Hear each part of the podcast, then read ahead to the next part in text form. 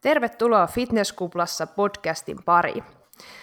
Tämä jakso on 16 jakso ja tällä kertaa mulla on vieraana Vilho Ahola.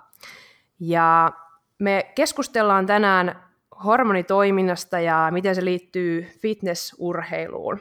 Tähän mä keräsinkin, sain mukavasti seuraaja kysymyksiä, hyvin puhutteleva aihe. Ja tota, nyt mulla on, on tota, noin, ilo saada Vilho kertoo lääkärin näkökulmaa näihin asioihin. Kerro tota, Vilho vähän, että kuka sä oot ja minkälainen sun uratausta on. Joo, morjes vaan, kiitos kutsusta. Tota, joo, lääkäri ja, ja, tota, ja fitnessurheilun parissa nyt muutaman vuoden aktiivisemmin puuhannut, puuhannut myöskin valmentelen pikkusen ja käyn tuossa valmentajakoulutusta ei ole ehkä semmoinen mun pää, päähomma nyt tällä hetkellä, mutta tota, kuitenkin kiinnostaa, kiinnostaa se käytännön, käytännön puolikin sieltä, sieltä alueelta ja, ja olen valmentanut vähän muitakin lajeja sitten enemmän ehkä niissä sit ra- ravitsemuspuolen tai sitten noita palautumisasioita, että en niin kuin lajivalmennusta muissa, muissa lajeissa kuin fitnesspuolella. Öö, teen niin kuin päätoimena tavallaan niin kuin työterveyslääkärin työtä, erikoistunut työterveyshuoltoon – täälläkin mä oon aika lailla sillä profiloitunut tämmöiseksi ylirasitustila ja unia ja tämän tyyppisessä osaajaksi, että meillä tietysti kaikilla on vähän omia osaamisalueita, niin sitten kollegat ohjailee mulle sitten tämän tyyppisiä keissejä ja, ja teen myöskin unilääketieteen erityispätevyyttä tässä rinnalle, eli teen tavallaan niin kuin kaksois, kaksoispätevyyttä ja, ja, ja työterveyshuollon unilääketiedettä. Toki siellä sitten tulee paljon muutakin muutakin kuin näitä työterveyshuollon asioita, että siihen kuuluu kaikki unilääketiedet. Mä oon niin kuin yhden päivän viikossa ollut nyt jo neljä vuotta niin tuossa koronaria uniklinikalla ja, ja siellä hoidetaan sitten kaikkia. Se on niin kuin periaatteessa kaikkein korkeimman tason unilääketiedet, mitä sitten voidaan tehdä, että, että samaa mitä tehdään tuolla yliopistosairaalassa. Meillä vaan tehdään aika paljon enemmän oikeastaan, oikeastaan sit unilääketiedettä tuolla erikoisklinikalla kuin mitään muuta tehdäkään, kun sitten yliopistoklinikassa on aika pieni, pieni osa sitä hommaa mitähän vielä, seksuaalilääketieteestä ja, ja, ja näistä seksologisista asioista on ollut kiinnostunut ehkä sillä osana niin kuin ihmisen, ihmisen hyvinvointia kokonaisuutta, että niistä on suorittanut kliinisen seksologin tutkinnon ja sitten seksuaalilääketieteen se eurooppalaisen erityispätevyyden. Periaatteessa mulla on siihen puoleen niin kuin kaikki, kaikki semmoiset koulutukset tehtynä, mitä nyt voi järjellisesti tehdä. Et ei, ole, ei ole toki noita seksuaaliterapiapuolen koulutuksia, että ne on enemmän näitä lääketieteen asioita. Sitten on, on erilaisia muita lisäkoulutuksia, ehkä tuolta ihmisen mielen puolelta sitten enemmän, enemmän on, on kliinisen hypnoterapian koulutus jo, jo tuolta vuosi tuhannen alkupuolelle tai, tai noin kymmenen vuoden takaa, ja sitten psykofyysisen psykoterapian peruskoulutus. Ja, ja äh, kliinisen ravitsemuksen diplomitutkinto on tehnyt suunnilleen puoleen väliin. Siinä nyt vähän ollaan hollilla, kun tuo korona estää noin matkailut, kun ne kurssit on aina eri puolilla maailmaa, niin tota, se on vähän nyt holdilla, mutta katsotaan, kyllä se olisi tarkoitus tehdä, tehdä kanssa loppuun, että vaikka nyt tuo ravitsemuspuolelta oikeastaan kaikki semmoista asiat, mitä tulee vastaan tässä työssä, niin on melko lailla hallussa, mutta on kiva olla aina joku paperi siitä, että, että tuota, on niin kuin tehnyt ne, ne niin kuin virallisesti, niin, niin ajattelin sen kyllä tehdä loppuunsa. Mitähän nyt vielä? Tuossa nyt tuli aika paljon, on ollut vähän semmoinen niin kuin innokas kouluttautuu ja, ja sitten kun on vähän niin kuin kiinnostunut kokonaisvaltaisesti ihmisestä, niin se ei ihan lopu kesken se mm. Tein nyt väitöskirjaa tuosta niin unilääketieteen ja, ja liikuntalääketieteen rajamaastosta. Se tulee niin kuin liikuntalääketieteen alle Helsingin yliopistoon, mutta, mutta tota, tehdään yhdessä tuossa Jyväskylän kanssa tätä samaa projektia, mistä Isola Ville tekee väitöskirjaa, niin, niin tota, et siinä on näitä fitnessurheilijoita ja heidän, heidän tota, kisakauttaan seurattu, ja, ja mä oon katsonut sitä unen, unen osuutta siitä ja miten se uni siinä muuttuu sitten rasituksen alla, että tarkoitus olisi, olisi siitä saada niin kuin mallia, miten ihmisen unihäiriöille tapahtuu tämmöisessä, tämmöisessä voimakkaassa monipuolisessa rasituksessa, mitä, mitä fitnessurheilusta tapahtuu kisakaudella. Et sen tyyppinen, tyyppinen, nyt ehkä tämän tyyppinen, tämänhetkinen työnkuva. Tuota, tuossa oli kysymyskin, että mistä niin kuin kiinnostus kouluttautuu lääkäriksi, niin, mm. niin, niin, se tulee kyllä täältä fitnesspuolelta, että tavallaan mä oon, mä oon ollut silloin – joskus sitten ollaan varmaan eletty jotain yläaste lukiotaitetta, niin sitten innostunut käymään salilla ja kaverit pelasi jenkkifudista ja tällä ja, ja kävi sitten tietysti oheistreenaamassa ja lähdin sinne mukaan. Ja, ja sitten tämmöisenä vähän niin kuin niin sitten tietysti heti rupesi kiinnostamaan kaikki asiat, miten tämä nyt niin kuin menee, ja luettiin kaikki kirjat ja Bodauslehden vuosikerrat läpi ja, ja, ja tota, tällä. Ja sitten oikeastaan siitä tuli kiinnostus lähteä niin kuin ihmisen, ihmisen toimintaa opiskeleen, että oli silloin vielä vähän enemmän niin kuin tietokoneet ja, ja tämän tyyppinen ajatus, että, että tulisi joku tämmöinen koodari. Ja hyvä, ettei tullut, koska niitä on pilvin pimeä ne on aika kypsää hommaa. Niin kuin suunnasta katsottuna, niin en, en kyllä haluaisi koodata ammatikseni.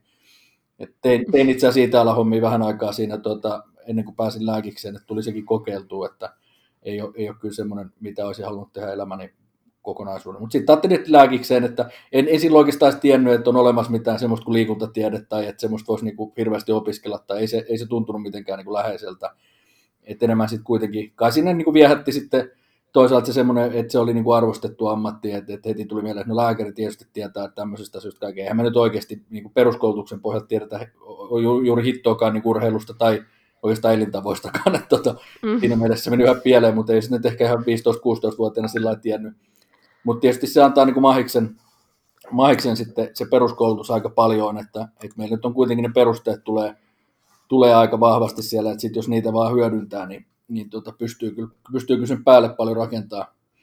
Et silloin päätin, että sitten lähtisi lääkikseen ja, ja tota, luin lukiossa sillä lailla niin kuin opinnot, että, että ajatus, että, että, että sinne pyrkisi. Pääsin sitten kolmannelle yrittämällä, että on ne ihan helppo ei ole päästä lääkikseen. Toki mm. monet pääsee ihan ekallakin, mutta, mutta se aina jäi vähän muutamassa pisteessä, mutta sitten mä sen kolmannen kerran, mä olin sillä vähän päättänyt, että mä en niin kuin kolme kertaa enempää mä pyrin, että sitten se on niin kuin aika säälittävää, että jos ei sitten pääse, niin sitten ei pääse, että sitten se ei ole niin kuin mun paikka. Niin se on jotenkin niin kuin ehkä nyt tässä lajissa vähän muutenkin tulee semmoinen, niin kuin moni varmaan kisojen suhteen ja muuta, että semmoinen vähän, että nyt on perkele se paikka, että nyt näytetään, niin sitten jotenkin kun ottaa tuommoisen asenteen, niin mä pääsin sitten, mulla oli aika hyvät pisteet itse asiassa sit, kun mä pääsin sisälle, että mä vedin sen aika sillä olin sen viimeisen kerran, niin, niin, niin se sitten sit siitä, siitä taittu.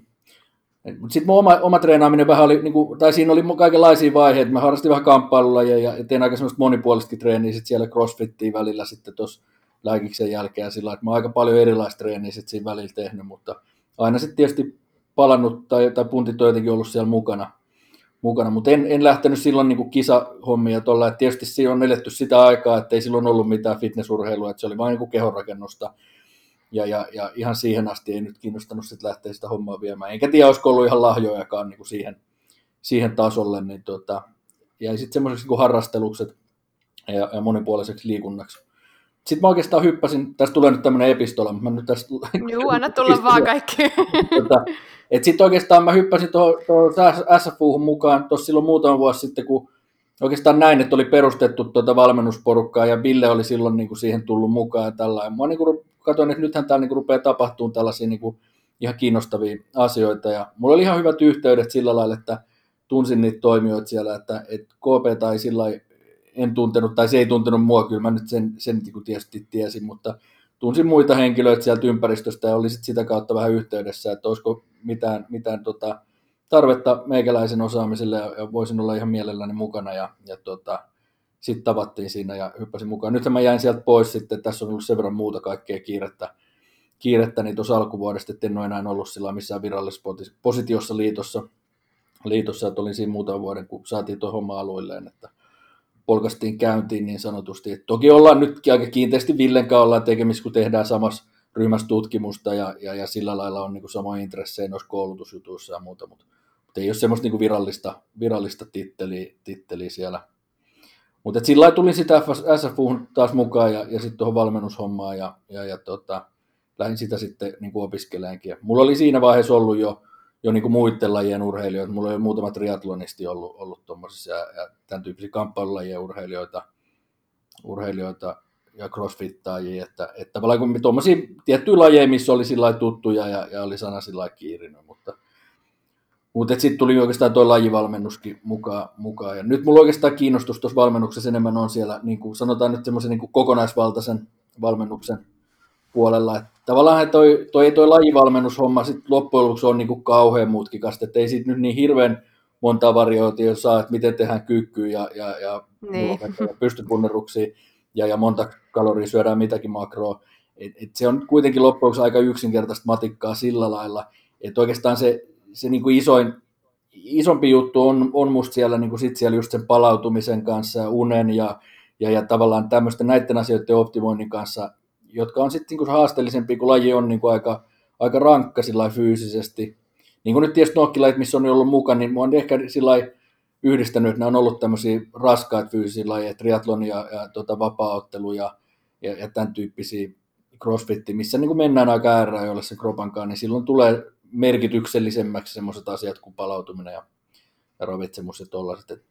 niissä ehkä ne, et, et nythän voi olla, tai oliko, olikohan Maiju nyt, olisiko se ollut Fitnesskuplassa podcastissa just myös muutama jakso takana. Juu, oli joo, tota, kyllä. Me Maijun kanssa aloiteltiin nyt vähän yhteistyötä. Mulla ei tavallaan pitänyt ottaa uusia valmennettavia tähän nyt, mutta, mutta sitten Maiju otti yhteyttä ja me nyt tietysti tunnetaan jo muutenkin aikaisemmin. Ja, ja tota, sit, kun hänellä on kuitenkin on sitten taas ne perusasiat kyllä tietysti itsellä hallussa, niin, niin se oli sitten semmoinen kiinnostava kokonaisuus, että just tekemään niitä asioita, missä mulla on niin kuin ehkä eniten annettavaa, että noit, noit vähän niin kuin isomman, isomman kuvan niin kuin juttuja ja vuosisuunnitelmaa ja, ja tämmöistä niin kuin tavallaan pitkäjänteisempää suunnittelua, niin, niin tota, siellä, siellä ne niin kuin kiinnostus oikeastaan sen valmennuksen puolella mulla, mulla tällä hetkellä onkin. Että.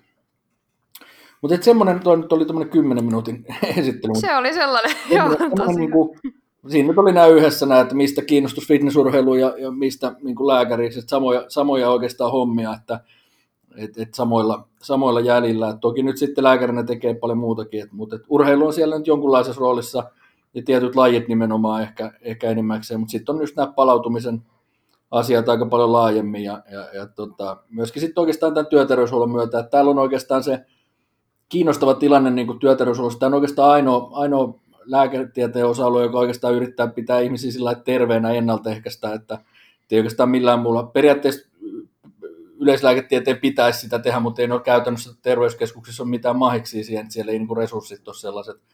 Mä sielläkin olin muutaman vuoden töissä tuossa yhdessä vaiheessa ja mulla oikeastaan loppui oma, oma hermo ja usko siihen, että kun ei siellä pystynyt tekemään töitään sillä lailla niin kuin laadukkaasti, niin, niin, niin mutta tästä on tykännyt, tykännyt sit, mutta työterveyshuollon puolella oikeastaan nyt on se tilanne, että meillä on hirveästi niin kuin työelämä muuttunut ja monet, monet duunithan on semmoisia, että ei siellä nyt ole enää perinteisiä tämmöisiä riskejä, että tippuu korkealta tai, tai, tai tulee melua ja, ja tämmöisiä tai jotain kemikaaleja, vaan mitkä on ollut se työterveyshuollon niin kuin perinne, perinteinen homma, niin kuin tämmöiset, tämmöiset vaarallisen työn jutut, mutta nykyään se on niin kuin aivot on oikeastaan vaarassa työssä, ja, ja siitä oikeastaan hirveän vähän vielä tiedetään, tai, tai mitä oikeastaan sillä suojella, suojella niin kuin samalla lailla, ja just tämmöistä uni ja stressi ja tämmöistä asiat on sielläkin, sielläkin niin kuin tulevaisuuden juttu, ja se on oikeastaan semmoinen, mikä muakin kiinnostaa, että, mm. että tässä, on, tässä on semmoista, mitä niin kuin nyt jatkossa sitten yhdistyy niin kuin tavallaan nämä kaikki osa-alueet, että, että siellä ne elintavat sitten aika paljon kanssa merkkaa,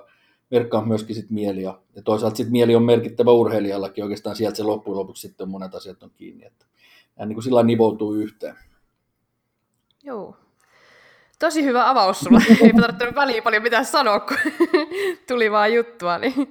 Tota, paljon sulla on nyt sitten, sulla on Maiju valmennuksessa, onko sulla muita no, valmennettavia? Urpion kanssa. Mä voin, siis, ollut pelkästään naisia valmennuksessa jostain syystä, ehkä sitten sillä en nyt sanoisi, että ei mun mielestäkään puolella olisi mitään annettavaa olisi, mutta mutta tota, ehkä, ehkä, naiset on vähän sillä mutkikkaampi jopa sillä mm. lailla.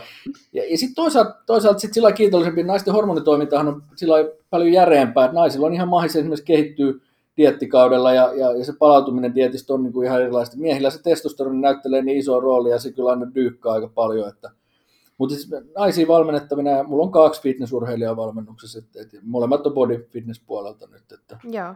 Että, okay. et tällä hetkellä on niin kuin tosi vähän, sitten mulla on yksi, yksi tota maantiepyöräilijä tai tämmöinen, joka nyt harrastaa sitä, ei tarvitse tällä hetkellä nyt tehdä niin kuin mitenkään kilpailumuotoisesti. Ja, ja, ja sitten tietysti on tuossa Vuohionannin valmennuksessa mm. oikeastaan niin kuin siellä mun tontti on niin kuin palautuminen ja ravitsemus ja, ja lääketiede, että siellä on aika iso, iso siivu tavallaan, mutta tietysti taas sitten Anni on aika, kun olympiatason urheilija, niin, niin siellä ei niin kuin taas niiden niin kuin pikkuasioiden kanssa tarvitse sillä lailla puuhata, mutta, mutta toki taas sillä tasolla sitten aika, aika, aika monet asiat on aika merkittäviä, että, että siellä just tämän unen ja tämmöisten kanssa tehdään, tehdään aika paljon asioita, asioita että saataisiin saatais niitä tehoja irti tuolla tasolla niin kuin riittävästi. Ja katsotaan nyt, on ollut vähän epäkiitollista aikaa nämä olympiaurheilu viime aikoina, että kun no, jo. isat siirtyy ja nyt ei, ei, ei, ole mitenkään hirveän varmaa, että olisi ensi vuonnakaan. Ja tietysti voitte kuvitella rakkaat kuuntelijat, että jos tota, mm. se, se niin kuin kisoihin valmistautumisen jakso on, on niin kuin suhteellisen rankkaa, niin sitten voi, kun se panee neljään vuoteen, että se tavoite on niin kuin siellä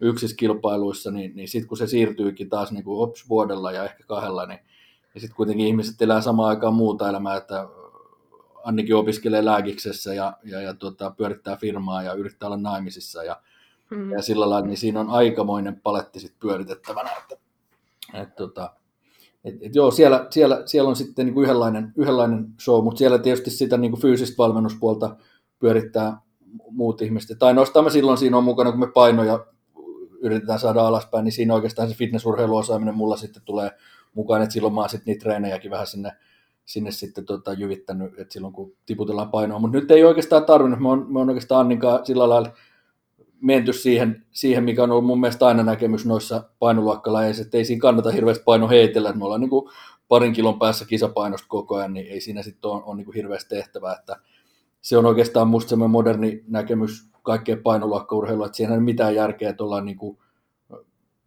joku kahdeksan kiloa yli niin kuin kisapaino ja sitten vedetään just kahdeksan viikkoa ennen, ennen kisaa, niin sitten joku hirveä painonpudotus, kun tietää niin kuin fitnessistä hyvin, että eihän ne voimat ei ole mitkään kaikkein parhaat sit siinä kohtaa, että just kun pitäisi olla vahvimmillaan suorituskykyisimmillään, niin mm. tota, siinä se oli oikeastaan semmoinen, mitä me muutettiin silloin, kun mä tulin tuon tiimiin mukaan, ja, ja musta se on ollut hyvin toimiva, ja ei se mikään mun oma keksintö ole, että kyllä se on ihan maailmalta, maailmalta otettu, otettu juttu, että, että, että näin se nykyään tehdään. Tai aikanaanhan siinä on tehty ihan toisella tavalla niin kuin kamppailulla ja muissakin, mutta siinä nyt ei ole Jari Häivää. Että.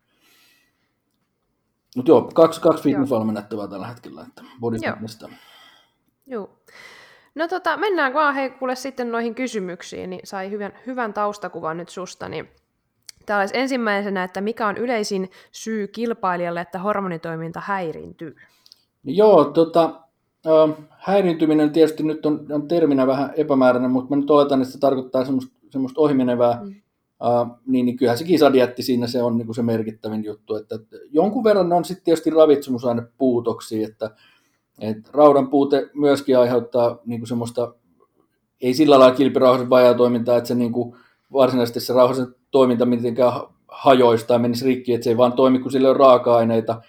Kilpirauhanen tarvii rautaa siihen, että se pystyy rakentamaan niitä kilpirauhashormoneja. Kilpirauhashormonihan on niin tyrosiini aminohaposta tehdään niin, että siihen aminohappoon liitetään neljä jodia.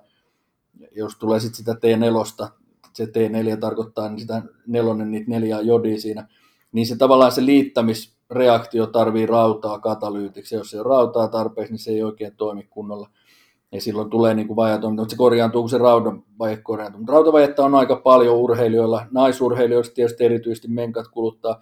Ja sitten fitnessissä vielä, kun on, on usein vähän yksipuolisia ne ruokavaliot, ei hirveästi syödä punaista lihaa, että se on kuitenkin sitä kana, kanaosastoa aika paljon ja nykyään sitten ehkä vielä, vielä sit vähemmän sitäkin, ehkä osa menee kasvispainotteisemminkin. Niin, tuota, niin, niin se on, se on niin kuin yksi ravintoainepuutos ehkä, mikä on, on semmoinen suht yleinen. Mutta sitten ihan, ihan energian puutos ja, ja jonkunlainen ylirasitus yleisimmin tietysti kisakaudella, mutta kyllä joku saa ylirasitettua itsensä ihan offikaudellakin. Monesti toki urheilija ylirasituksessa on sitten mukana muita tekijöitä, että siellä on duunit ja, ja henkilökohtainen elämä ja, ja univaikeudet ja tällaiset muut, mitkä sitten kaikki sotkee, jos ollaan niin offilla. Mutta tuota, tai, tai niin kuin kehityskaudella niin sanotusti. Mutta kisa, kisakaudella niin se on niin kuin enemmän sääntö kuin poikkeus, niin kuin nyt Villen tutkimus on osoittanut, että, että siellä suurimmalla osalla se, se kilpiraustoiminta häiriintyy, mutta se ei ole niin oikeastaan ole häiriö, että se on, se on niin normaali, se, se on niin, kuin niin sen kuuluukin tapahtua, se on elimistön tapa reagoida siihen energiavajeeseen ja sehän nyt pääsääntöisesti palautuu.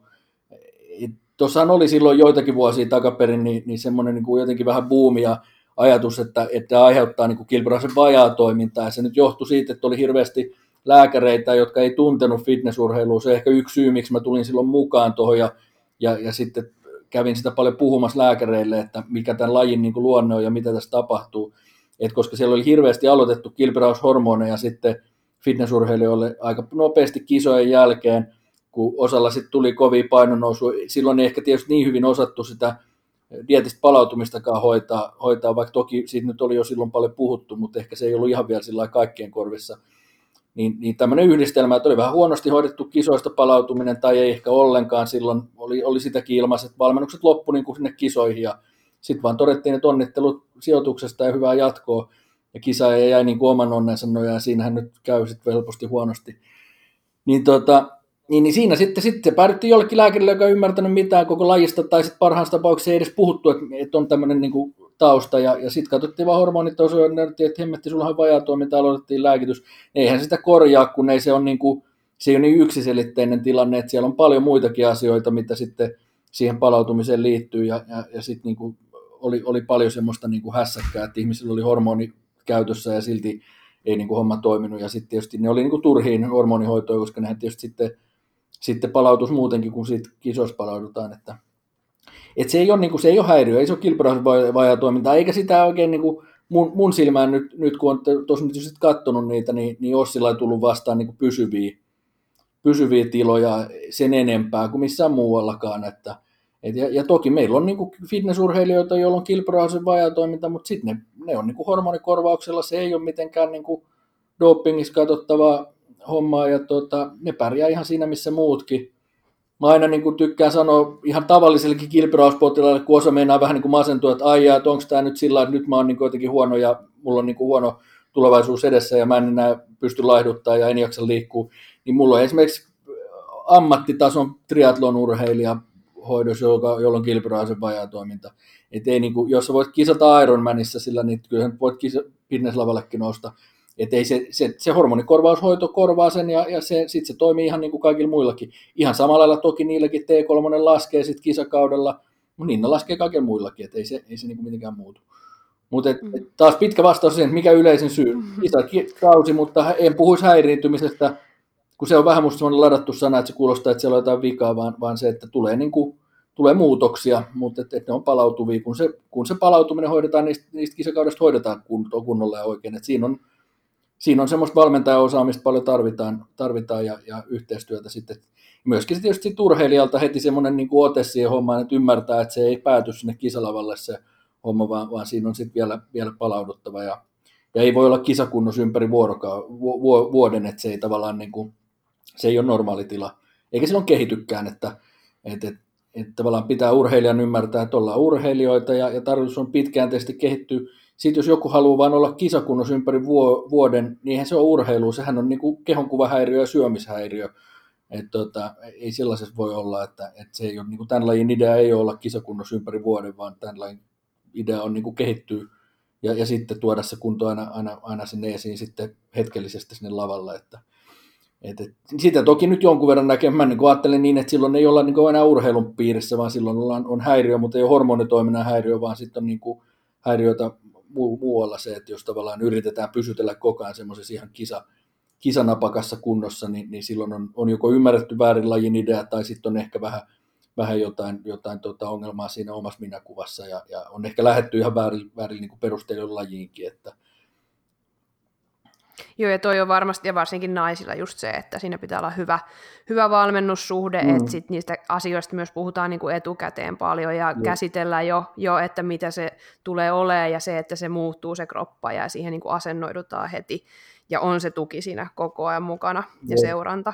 Mutta toi on et, hirveästi et... kehittynyt nyt, nyt viime mm. vuosina, ja ja, ja just tuo valmentajakoulutus kyllä sillä lailla tuosta esiin. Eikä pelkästään se koulutus, vaan sit se, tai, tai se koulutus sillä lailla toimii niin kuin siinä semmoisen väylänä, mutta se ei oikeastaan se koulutuksen sisältö, vaan se, että valmentajat istuu yhdessä siellä ja juttelee ja puhuu näitä asioita, pohtii, ja tavallaan kaikilla tulee se että hei, näähän samat ongelmat on niin kuin kaikilla, ja, ja, ja, ja sitten tavallaan tulee semmoinen vähän niin kuin sen henkikin, että halutaan olla niin kuin vastuullisia ja, ja, ja hoitaa nämä hommat hyvin ja, ja huolehtia urheilijoista ja tehdä niin kuin pitkäjänteisemmin. Sekin ehkä semmoinen pitkäjänteisyys on lajiin niin kuin lisääntynyt, että on toki edelleen niitä, jotka käy yhdet kisat ja hävii sen jälkeen kartalta, mutta on niin paljon niitä, jotka kuitenkin niin kuin ihan urheilee ja tekee pitkäänteisesti. Ja silloin tietysti valmentaja haluaa sitä tehdä pitkäänteisesti ja tehdään suunnitelmia niin kuin pitkälle uralle, eikä sillä että yksi kisa kerrallaan, vaan, vaan että suunnitellaan, niin kuin, että no miten tästä ja mikä on sitten seuraava ja vähintään nyt vuosisuunnitelmatasolle ja osa suunnittelee montakin vuotta etukäteen sitä niin kuin, että miten tästä voitaisiin niin kehittyä ja mis, millä aikataululla. Se on hyväkin urheilijalle tuoda esiin, että hei, että jos joku sanoo, että mulla on niin kuin haave, että mä oon KV-lavoilla ja, ja lähdetään ihan, ihan niin kuin alusta liikkeelle, niin se on hyvä niin kuin näyttää se, että tämä voi olla niin kuin 5-7 vuotta se polku, että ei se nyt ole niin, että sä oot ensi vuonna EM-kisoissa, vaan se, että nyt tästä lähdetään tekemään niin kuin semmoista peruspohjaa ja ehkä sitten, jos kaikki menee hienosti, niin sitten voidaan niin kuin tavoitella jossain kohti niin kuin sitä Suomen huippua, josta sitten ponkasta sinne kansainväliseen tällä, että, että se sekin on semmoinen, että ne on hyvä, että niitä puhutaan niin kuin ääneen ja avoimesti, että kun osalla nyt tietysti voi olla hyvin ehkä epärealistinen kuva, jos vaan on seurannut Instagramista asioita ja, ja sitten niin kun tulee lajiin sillä että nyt mä ajattelin, että ensi vuonna on EM-joukkueessa, niin en missään muussakaan lajissa sillä tapaa. Joo, siinä on just valmentajallakin tosi iso vastuu siitä, että heti alkuun niin kuin on niin kuin realistinen kuva siitä, että millä aikavälillä lähdetään kisaan ja just toi suunnitelma sinne. Just näin. JP on tuonut hyvin, me ollaan samassa siinä Batti-porukassa, meillä on siis nyt eka, eka valmentaja ammattitutkintoryhmä pyörimässä, missä on niin kuin pelkkä, tai siis se on fitnessin niin kuin erikoistunut, niin, niin JP tekee niin kuin tavallaan tämmöisiä ihan urasuunnitelmia, että tehdään mm. 5-7 vuotta, ja se on kyllä musta ihan, ihan järkevää. Niin me oikeastaan Maijunkin kanssa lähdettiin, tietysti Maijulla on pitkä ura jo takana, ja, ja sillä lailla niin kuin on, on sitä historiaa, ja, ja tietysti voi kysyäkin, että, että ei tässä nyt enää mitään järkeä vaan mennä sinne lavalle menemisen vuoksi, vaan pitäisi niin kuin olla joku, joku ajatus, ja, ja siinä esimerkiksi kävi niin, niin kuin kovin usein kun tulee mun valmennukseen, että kisat siirtyy, että ajatus oli ollut ensi vuonna kisata, mutta sitten kun keskusteltiin sitten, että onko tässä nyt niin kuin jotain, jotain tapahtunut, on, onko niin jotain kehitystä nyt näyttää sitä ensi vuonna, niin, niin sitten me päätettiin siihen, että nyt koitetaan nyt eka ensin tehdä sitä kehitystä vähän, vähän sit uudilla, uusilla systeemeillä ja kokeilla uusia asioita ja, ja, ja mennään sitten lavalle, kun on jotain niin kuin tapahtunut. Että, et, tota, musta se niin kuin jossain vaiheessa toki, sit kun on muutamat kisat alla, niin on niin kuin järkevää ajatella niin, että ei ole mikään niin kuin, tavallaan itseisarvo kisata joka vuosi. Totta kai mm. siitäkin tulee sitten niinku kisakokemusta, mutta sitten riippuen tietysti vähän lajista, varsinkin bodissa tai jossain, missä pitäisi sitä massaa kerätä, niin se on, se on vähän niinku vaikea, jos joka vuosi kisaa. Uh, bikinissä on vähän eri, että kun siellä ei välttämättä sitten enää tarvitse sillä lihasmassaa äärettömästi kehittää. Mutta tota, Tästä ollaan kahta mieltä. Mä tiedän, että on niitä valmentajia, että mielestä on tosi tärkeää kisata tosi paljon ja saada sitä kisakokemusta, ja mä ymmärrän senkin pointin. Ja, ja, ja se ehkä niin urheilijasta kiinni, että jos joku on tosi lahjakas fyysisesti ja näkee, että tästä tulee niin kuin hyvä, aika vähälläkin fyysisellä vaivalla, mutta varvii niin kuin paljon sitä kisakokemusta, niin silloin sitä kannattaa ehkä hakea. Mutta sitten tavallaan, sit kun on niitä, jos näkee, että okei, tämä onnistuu, tämä lavahomma tosi hyvin, nyt pitäisi saada niin fysiikkaa kuntoon, niin sitten täytyy panostaa sinne. Ja nyt just esimerkiksi Maijun tapauksessa niin sitä kisakokemusta on tosi paljon, että ei, ei niin kuin sitä nyt tarvitse yksin kotimaan kisojen takia lähteä kisakokemusta hakemaan. Niin tota, nyt panostetaan sitten sinne fysiikan puolelle. No sama on sitten ollut mulla, että tulee sitten, että nyt on kaksi vuotta ja nyt tulee kolmas vuosi sitten, niin Jees. just sitä väliä, väliä just, että saisi sitä kehitystä. Ja... No näin se kannattaa sitten siinä vaiheessa, kun ollaan selkeästi niin kuin päädytty, että okei, nyt ollaan niin urheilijoita, ollaan tässä lajissa ja on jo niin kuin haisua, että mitä ollaan tekemässä, niin silloin pitää tehdä pitkäjänteisemmin. Mm. Niin kuin nyt vaikka olympiaurheilijan tasollakin, että toki nekin kisaa, ne on välikisoja koko ajan, mutta tietysti se on erityyppistä hommaa, mutta tavallaan sinne mennään neljän vuoden syklillä sitten, että, että se tähtään asetetaan sinne. Et, et, ja toki meilläkin nyt, se on vähän jännä, että meillä niin kuin tavallaan, tässä on vielä mun mielestä fitnessissä on paljon semmoisia niin erilaisia tapoja tehdä sitä niin kuin vähän koeponnistamatta. Et yksi malli voisi olla se, että ollaan hyvin lähellä niin kuin koko ajan semmoista kisakuntoa. Joillain se onnistuu, jos on tosi lahjakas se aineenvaihdunta, ja sitten voisi ajatella, että, että kisa olisi niin kuin aika tiheeseen kuitenkin, vähän sillä olympiaurheilijamaisesti, että se tavoite on, siellä päätavoite on niin kuin monen vuoden päässä, mutta siinä on välikisoja välillä – mutta useimmilla se nyt vaan on, että meidän lajissa se kisakausi on sillä rankka ja, ja semmoinen, niin että et se syö niin paljon sitä, sitä niin kuin palautumista ja muuta, että ei siinä oikein ole järkeä. Et meillä ei tavallaan ole sitä semmoista niin kuin mahista ihan lajin, lajin äh, luonteesta riippuen, että, että, että et voisi niin kuin tehdä tuommoisia hirveästi välikisailuja, jos meinaa kehittyä, että, että ne on niin kuin aika, aika rankkoa vääntöä. Jo, joitain on semmoisia, joilla on semmoinen, semmoinen aineenvaihdunta, että ne vaan niin kuin pystyy siellä pyyhältämään niin kuin sinne aika vähällä hommalla, mutta, ja sitten jos se on sen täyden potentiaali jo saanut, niin sitten mm. siinä on se, että jos ei tarvitse enää niin rakentaa. Niin, niin kyllä, kyllä. kyllä, kyllä. Ja, mutta tässä on niin kuin ehkä semmoisia vielä, vielä tiettyjä, ja jännä nähdä laji eteenpäin, että tiettyjä juttuja vielä hyvin niin kuin näkemättä. Toinen oli tuommoinen, että, että tavallaan bikinissä, kun ei välttämättä sitä niin kuin lihasmassaa tarvitse niin paljon, niin siellä on musta hirveän paljon vielä kokeilematta erilaisia treenivariaatioita, niin että, että JP lähti tekemään nyt semmoista vähän yleisurheilu pohjaisempaa treenisysteemiä kokonaan bikiniin, ja musta se oli tosi kiinnostava avaus. Ja kun ajattelee, että bikinissä on moni, moni menestyneitä, joilla on itse asiassa lajitausta ihan muuta, ikään kuin se fysiikka onkin rakennettu oikeastaan ihan muulla reenillä. Ja tota, totta kai sen varmasti voimaharjoittelua tarvii olla jonkun verran, mutta et ihan loputtomasti se puntin veivaaminen vaan, niin ei välttämättä tee semmoista bikinikrompaa. Toki siinä on paljon nyt ihan luontaista, luontaista lahjakkuuttakin sit siinä, siinä sarjassa – Mutta ikään kuin se, että voi olla hyvinkin, että, että erityyppisillä harjoitteilla, varsinkin jos urheilija on semmoinen, että tykkäisi tehdä monipuolisesti, niin ihan hyvin voisi tehdä niin kuin sprinttivetoja ja mäkitreenejä ja, ja kahvakuulaa ja kaikkea vitsi voimistelujuttuja ja on hirveä määrä niin semmoisia, millä tavallaan kehittyy kyllä sen suuntainen, suuntainen niin kuin lihasmassa ja fysiikka ja, ja, ja rakenne. Ja sitä voi sitten pikkusen hienosäätää sillä punttitreenillä, mutta se, että tehdään pelkästään punttia hirveän samanlaisilla systeemeillä kuin vaikka Women's Fysiikissä tai Bodissa, niin bikinissä, niin ei se välttämättä ole, niin kuin, ole siinä sarjassa ollenkaan niin kuin se, se, se välttämätön treenimuoto tai sen ainoa. Et, et se on niin kuin yksi, yksi musta kiinnostava, mitä olisi jännä, jännä lähteä enemmän kokeilemaan, mutta tietysti sitten kaikki tämmöiset kokeilut urheilussa on, että löytyy niin innokkaita ja vähän hulluja urheilijoita, jotka valmis kokeilemaan. Niin, haluaa kokeilla. Niin. hommaa. Niin. Kyllä. Tota, mä palaan vielä tuohon palautumiseen, niin miten allekirjoitatko sitä, sitä niin kuin nyrkkisääntöä siitä kisojen jälkeistä palautumisesta, että se ottaisi Palttiaralla saman verran kuin on kisadietti vienyt? Ei se varmaan ihan saman verran, että tota, niin. riippuu nyt tietysti vähän miten, miten pitkä kisadietti, mutta nythän on ollut ainakin osavalmentajasta aika muotti ja, ja ihan hyvä ajatus, ne dietit voi olla aika pitkiä, että et, et, niistä tulee ehkä sillä lailla vähän niin kuin mukavampi, että ei, ei rypistetä niin kuin 16 tai 12 viikkoa. Nämähän on semmoisia vähän historiallisia jäänteitä, nämä diettipituudet sieltä kehonrakennuksen mm-hmm. että et dietti on niin kuin 8 tai 12 viikkoa, ja se nyt onnistuu uh, siinä lajissa ja miehillä tietyistä syistä siinä ajassa, mutta ei se ollenkaan välttämättä ole ideaali aika niin kuin rypistää 12 viikkoa jotain body fitness dietti, jossa voi olla niin kuin tiputettavaa. Kuitenkin se ehkä kymppi helposti sit monilla on, ja, ja, ja, ja sitten tavallaan niin kuin halutaan, halutaan tehdä se jotenkin sillä kestävästi, niin, niin ne voi olla huomattavasti pidempiä.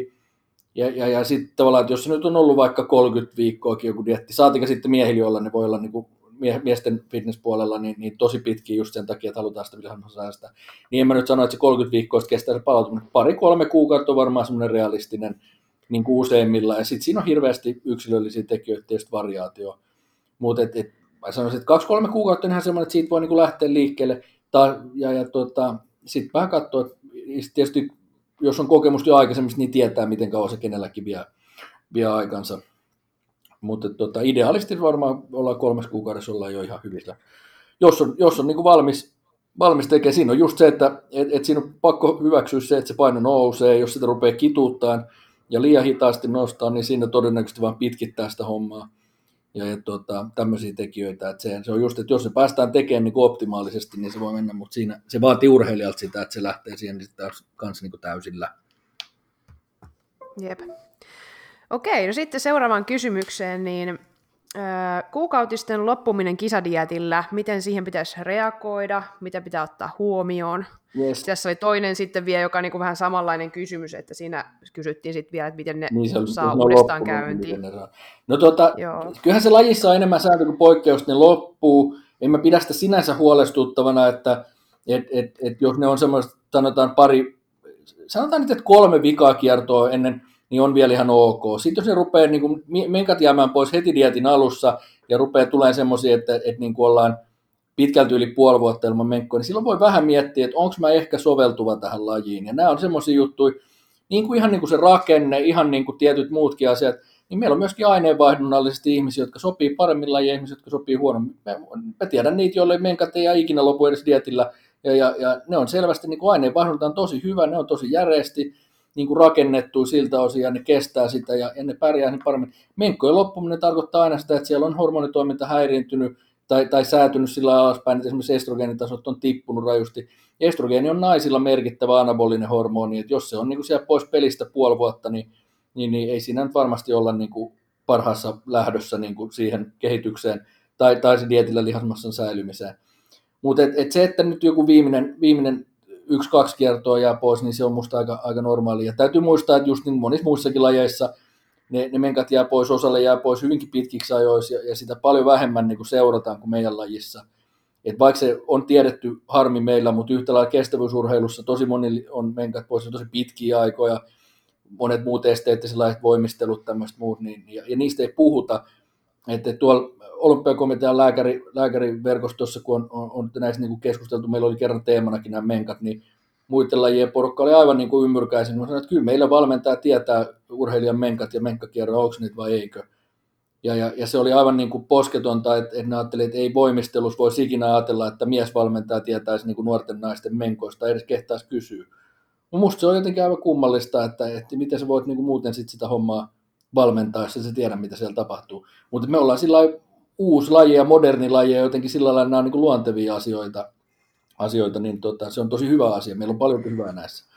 Tota, Mutta siis näin, miten reagoitava? No ei oikeastaan mitenkään, jos ollaan kisadieteellä, tiedetään, että kisat on tulossa, niin, niin sitten vaan huomioidaan, nyt ne loppu, ja, ja tiedetään, että okei, niin kuin, tietysti taas, että mikä on se historia, että jos on niin kuin, aikaisemmin ne ei ole ikinä jäänyt pois, ja nyt yhtäkkiä jää pois jo kolme kuukautta ennen kisoa, niin sitten voi vähän miettiä, että, että mitä me on tehty eri lailla, mitä tässä nyt tapahtuu, että, että, että voi ottaa huomioon tai reagoida vähän niin kuin yksilöllisesti. Jos on sitten ekaa kertaa, niin sitten voi ajatella, että okei, fine, ekat kisat, että katsotaan, miten tämä tästä menee. Mutta se, mitä tärkein pitäisi ottaa huomioon, ja tämä nyt tulee siihen toiseen, on se, että kyllä niiden pitäisi palautua. Että se on nyt yksi tärkein merkki siitä kisadietistä palautumisesta, jos ne menkat palautuu. Että ei silloin voi niin, kuin niin kauan ei voi ajatella, että nyt ollaan palauduttu kisakaudesta, jos menkat ei ole palautunut. Ja tota, ne saa uudestaan käyntiin sillä samalla konstilla kuin se kaikki muukin kisa hommasta palautuminen tapahtuu, että rasvaprosentti nousee, kuormitus vähenee, unet normalisoituu, ja se pelkästään se rasvaprosentin nousu ei niin kuin välttämättä riitä. Eli osalla saattaa, että rasvat nousee ihan normaaleiksi niin sanotut fysiologisiksi, eli terveiksi, normaaleiksi rasvaprosenteiksi. Ei ne tarvitse olla mitkään järjettömät, mutta siis sillä normaali naisen rasvaprosentti siellä 10 ja 15 korvilla, ihan voi olla urheilullinen malli, mutta kuitenkin normaalit rasvat. Niin ei kaikilla se sillä palaudu, jos se rasitustaso on edelleen tosi kova, eli treenata vaikka tosi paljon. Kyllä sitä rasitusta kyllä yleensä pitää keventää. Usein kisadietillä kuitenkin ollaan niin semmoisessa niin kuin mä tykkään sanoa hallitussa ylirasitustilassa, että kyllä siellä ne kaikki elementit on, että treeni on liikaa suhteessa niin kuin palautumiseen ja, ja tavallaan se on jonkunlaisessa ylirasituksessa se kroppa koko ajan. Et ne, ne, ne, voi saada ja ne pitää saada käyntiin niin samoilla keinoilla. Ja jos ei ne lähde, niin kuin, sanotaan, että kolme kuukautta olisi semmoinen, että ihan hyvin voi katsella, jos sen kolmen kuukauden kohdalla palautunut, niin silloin pitää jo sitten ruveta niin kuin aktiivisesti miettimään, mitä nyt tehdään että kevennetäänkö ihan selvästi, pitääkö vielä nostaa kaloreita muuta. Ja sitten jos ei puolen vuoden sisällä kuulu, niin silloin mun mielestä alkaa olla aihe keskustella lääkärin kanssa. Ja tota, eihän siinä muuten voi ajatella, että tässä nyt etenee mikään homma mihinkään niin kuin kehityskauteen, koska edelleenkin se on se naisen tärkein anabolinen hormoni on estrogeeni, ja sitä ei silloin siellä ole kropassa selvästikään tarpeen, jos ne menkat käynnistyy. Et, et, et, ei ole niin järkeä lähteä vaan takoon kehityskautta siitä, koska se, sieltä ei tule niin hyvää tulosta. Mutta et, et, et noin naisilla tosi tärkeä mittari ja tosi hyvä mittari kyllä sillä lailla, että et, et se kertoo taas, että sitten kun ne, jotain menkat, kun ne palautuu, tietää, että hei nyt ei ole asiat ihan hirveän pielessä ainakaan, että et, et tässä ollaan niin aika hyvin, hyvin palauduttu. tota, mutta tietysti tässä vaikuttaa nyt niin ehkäisyt ja muut, että täytyy muistaa, että puhutaan koko ajan luontaisesta kierrosta. Jos on e-pillerit käytössä, niin ei tätä voi seurata, koska ne pillerit pitää ne kyllä tulemassa siellä. Ja sitten toisaalta, jos on hormonikierrukka, niin nehän on, on niin poissa ne, ne menkat usein joka tapauksessa, että periaatteessa urheilijalle tämmöisessä lajissa olisi hyvä olla luontainen kierto ja, ja semmoinen ehkäisymenetelmä, jossa sitten, sitten sitä kiertoa pystyisi seuraamaan. No miten sitten kysymys on, että mistä aloittaa hormonitoiminnan epätasapainon selvittäminen? Tämä, että jos nyt vaikka on, tämä, vaikka on kaikkein, hä, tämä oli minusta kaikkein hähmäisin kysymys, koska Juu. mä en nyt tiedä oikein, mitä se tarkoittaa. Äh, mun mielestä pitäisi aloittaa oireista. Mitkä on oireet, jos niin. on oireita? Et, ja sitten jos on jotain oireita, niin sitten tietysti aloittaa lääkärin vastaanotolta ehkä. Et, et, ehkä nyt tavallaan voi sanoa, että valmentajan kanssa joo, mutta kyllä tietysti jos ruvetaan puhua hormonitoiminnan häiriöistä, niin ei ne ole niin valmentajan hommia enää, että ei ne niin kuin, ei, nyt on, on niin kuin tietty tontti, mikä kenelläkin on tietty osaaminen siihen, et, ja, ja sitten täytyy aina muistaa, että myös fitnessurheilijalla voi olla sairauksia, että jos on selvästi oireita, jotka viittaa häiriintymiseen hormonitoimintaan, niin ei voi ajatella heti, että no tämä johtuu lajista. Ne voi myöskin johtua aivollisekkeen syövästä esimerkiksi. Että tota, et kyllä silloin pitää kiiruhtaa niin lääkäriin. Mutta oireet on siinä tietysti se ensimmäinen. Ää, mä vähän nyt epäil, tai ikään kuin laitan tähän lisää, lisää kysymykseen niin kuin oletuksia, ja, ja sanoisin, että hirveän monella fitnessurheilijoilla se ajatus hormonitoiminnan epätasapainosta lähtee siitä, että, että jotenkin se treeni ei kulje tai varsinkaan dietti ei edisty tai paino ei putoa. Ja mä sanoisin, että 99 prosenttia niistä tapauksista niin vastaus on kyllä siellä valmennuksessa ja ihan valmennuksellisissa asioissa eikä missään hormoniepätasapainossa. Että tämä on hirveän semmoinen muodikas asia niin kuin epäillä, että nyt on varmaan joku hormoniepätasapaino, jos ei jotain tapahdu. Öm, mä ehkä vähän nyt suhasaan muurahaispesä, sanoisin, että se on monesti mm. vähän huonon valmentajan merkki, jos ensimmäinen ajatus valmentajalla on valmennettavalle sanoa, jos ei, jos ei jotenkin tapahdu niin kuin ikään kuin laskelmien mukaan pitäisi, että sulla on varmaan hormonit sekä se on hemmetin harvinaista, että jotain hormonitoiminnan epätasapainoja pois lukien nyt tämä kisakaudessa palautuu, niin mikä on niin kuin tiedetty asia. Ja, ja niin kuin, on se nyt sitten fitnessurheilija tai kuka tahansa muu, joka tähän mun vastaanotolle tulee, hirveän paljon tulee muitakin ihmisiä, jotka niin kuin, laihduttaminen on yleisesti kauhean vaikeaa, tämä rasvan polttaminen, niin tulee tähän vastaanotolle ihan sillä kysymyksellä, että onko mulla varmaan hormonit sekä sen, kun mä en saa laihtua itteeni. Ja kun me hyvin kyllä tiedetään, sinäkin paljon valmennat ja valmennat muutkin kuin fitnessurheilijat, että kyllä se kovin mm. usein se vastaus siihen, että ei laihdu, niin löytyy jostain muualta kuin lääkärin vastaanotolta. Mm. Että tavallaan niin kuin, että tämä on semmoinen asia, mistä kauhean paljon puhutaan, mutta se on niin kuin hirveän, hirveän harvinaista.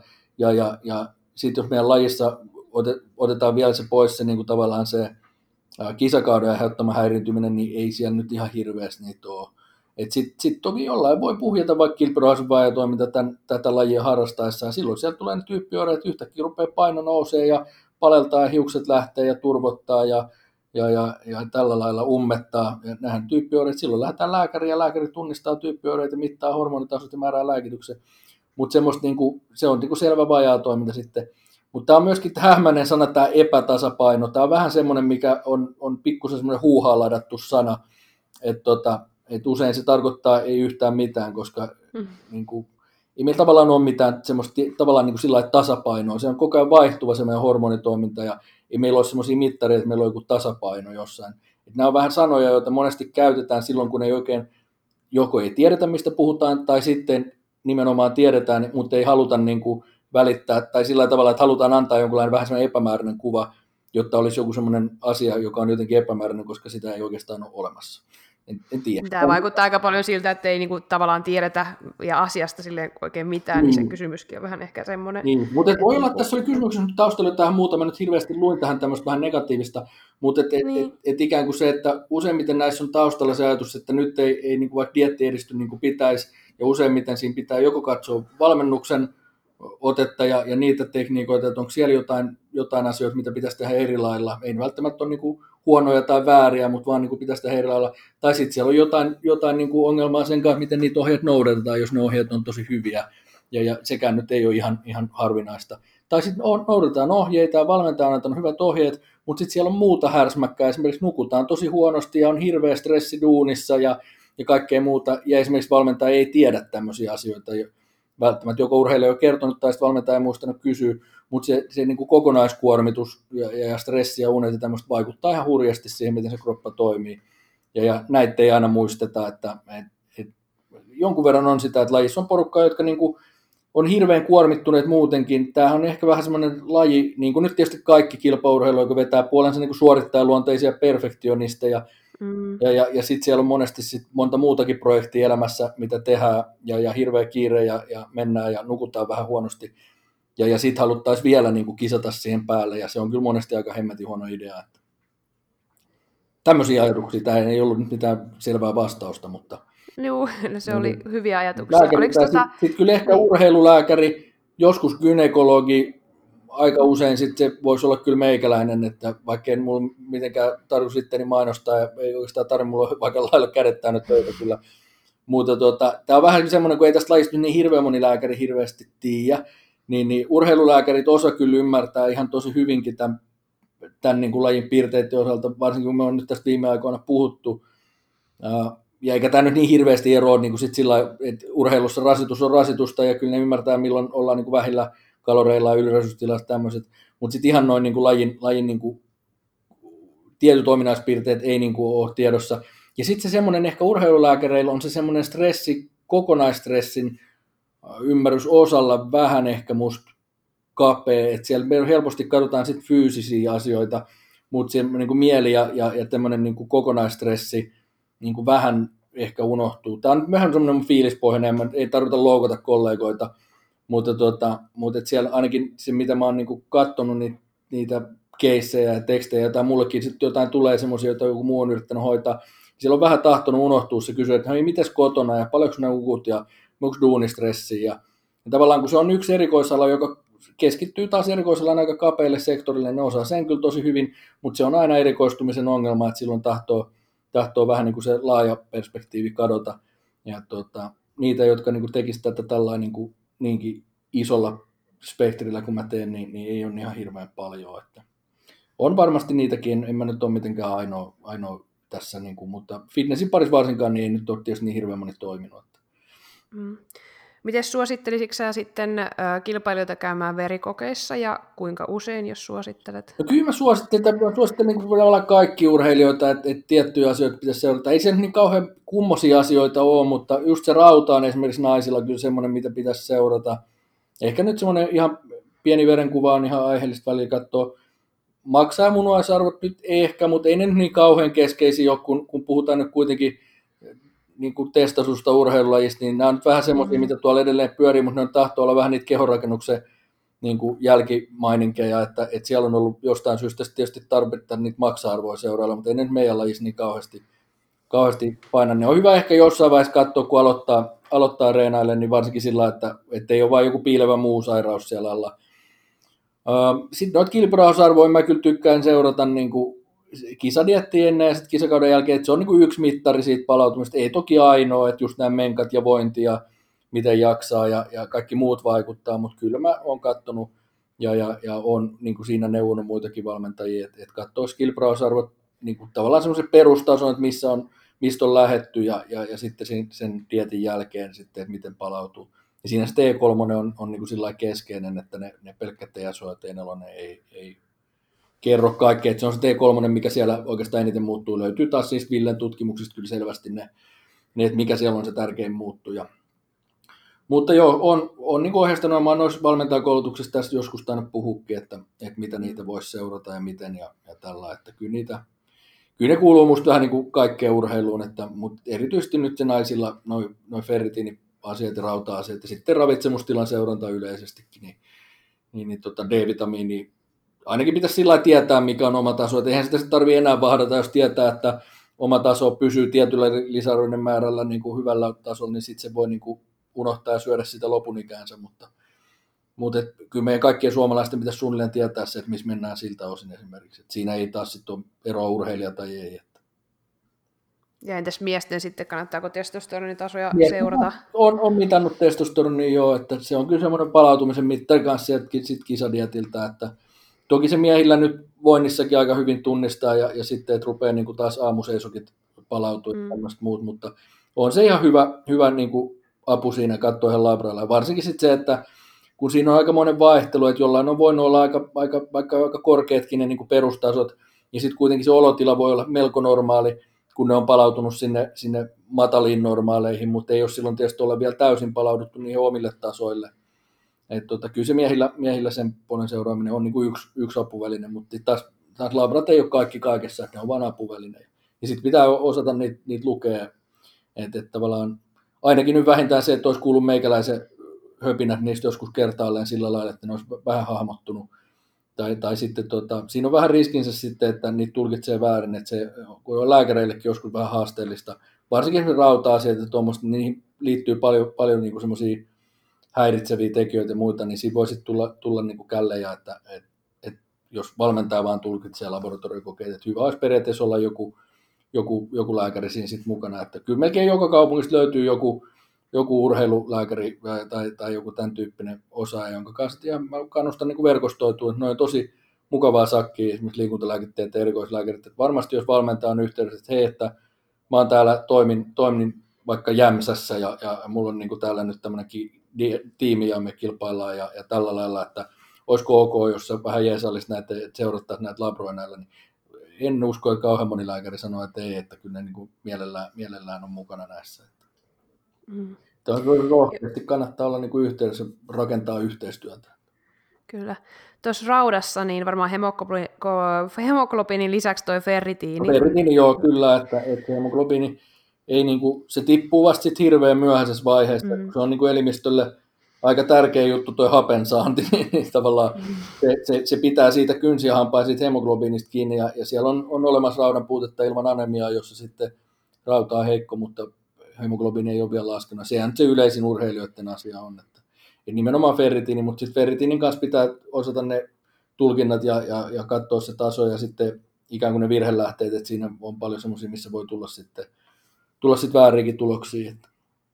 Siinäkin on tosi iso se skaala sitten siinä viitearvoissa. Niinhän siinä on, ja se on just se, että siinä täytyy muistaa, että niin kuin oireet ratkaisee, että mulla on kaikkea niin kuin 9 ja 90 välillä ollut, missä niin kuin oireilee. Että mulla on yksi urheilija ollut, joka oli tehnyt Suomen ennätyksen ihan muusta lajista, mutta edellisellä kaudella Suomen ennätystuloksia ja ferritini oli yhdeksän, ja sitten vaan todettiin, että ei tässä nyt kuule mitään ongelmaa, että ei sulla raudan puutetta kyllä ole, että kun ei sulla ole mitään oireita ja hommat kulkee noin hyvin, että hän oli yksilöllisesti semmoinen, jonka kroppa pärjäsi hyvin paljon vähäisemmillä raudoilla ja pystyi sitä hyvin hyödyntämään.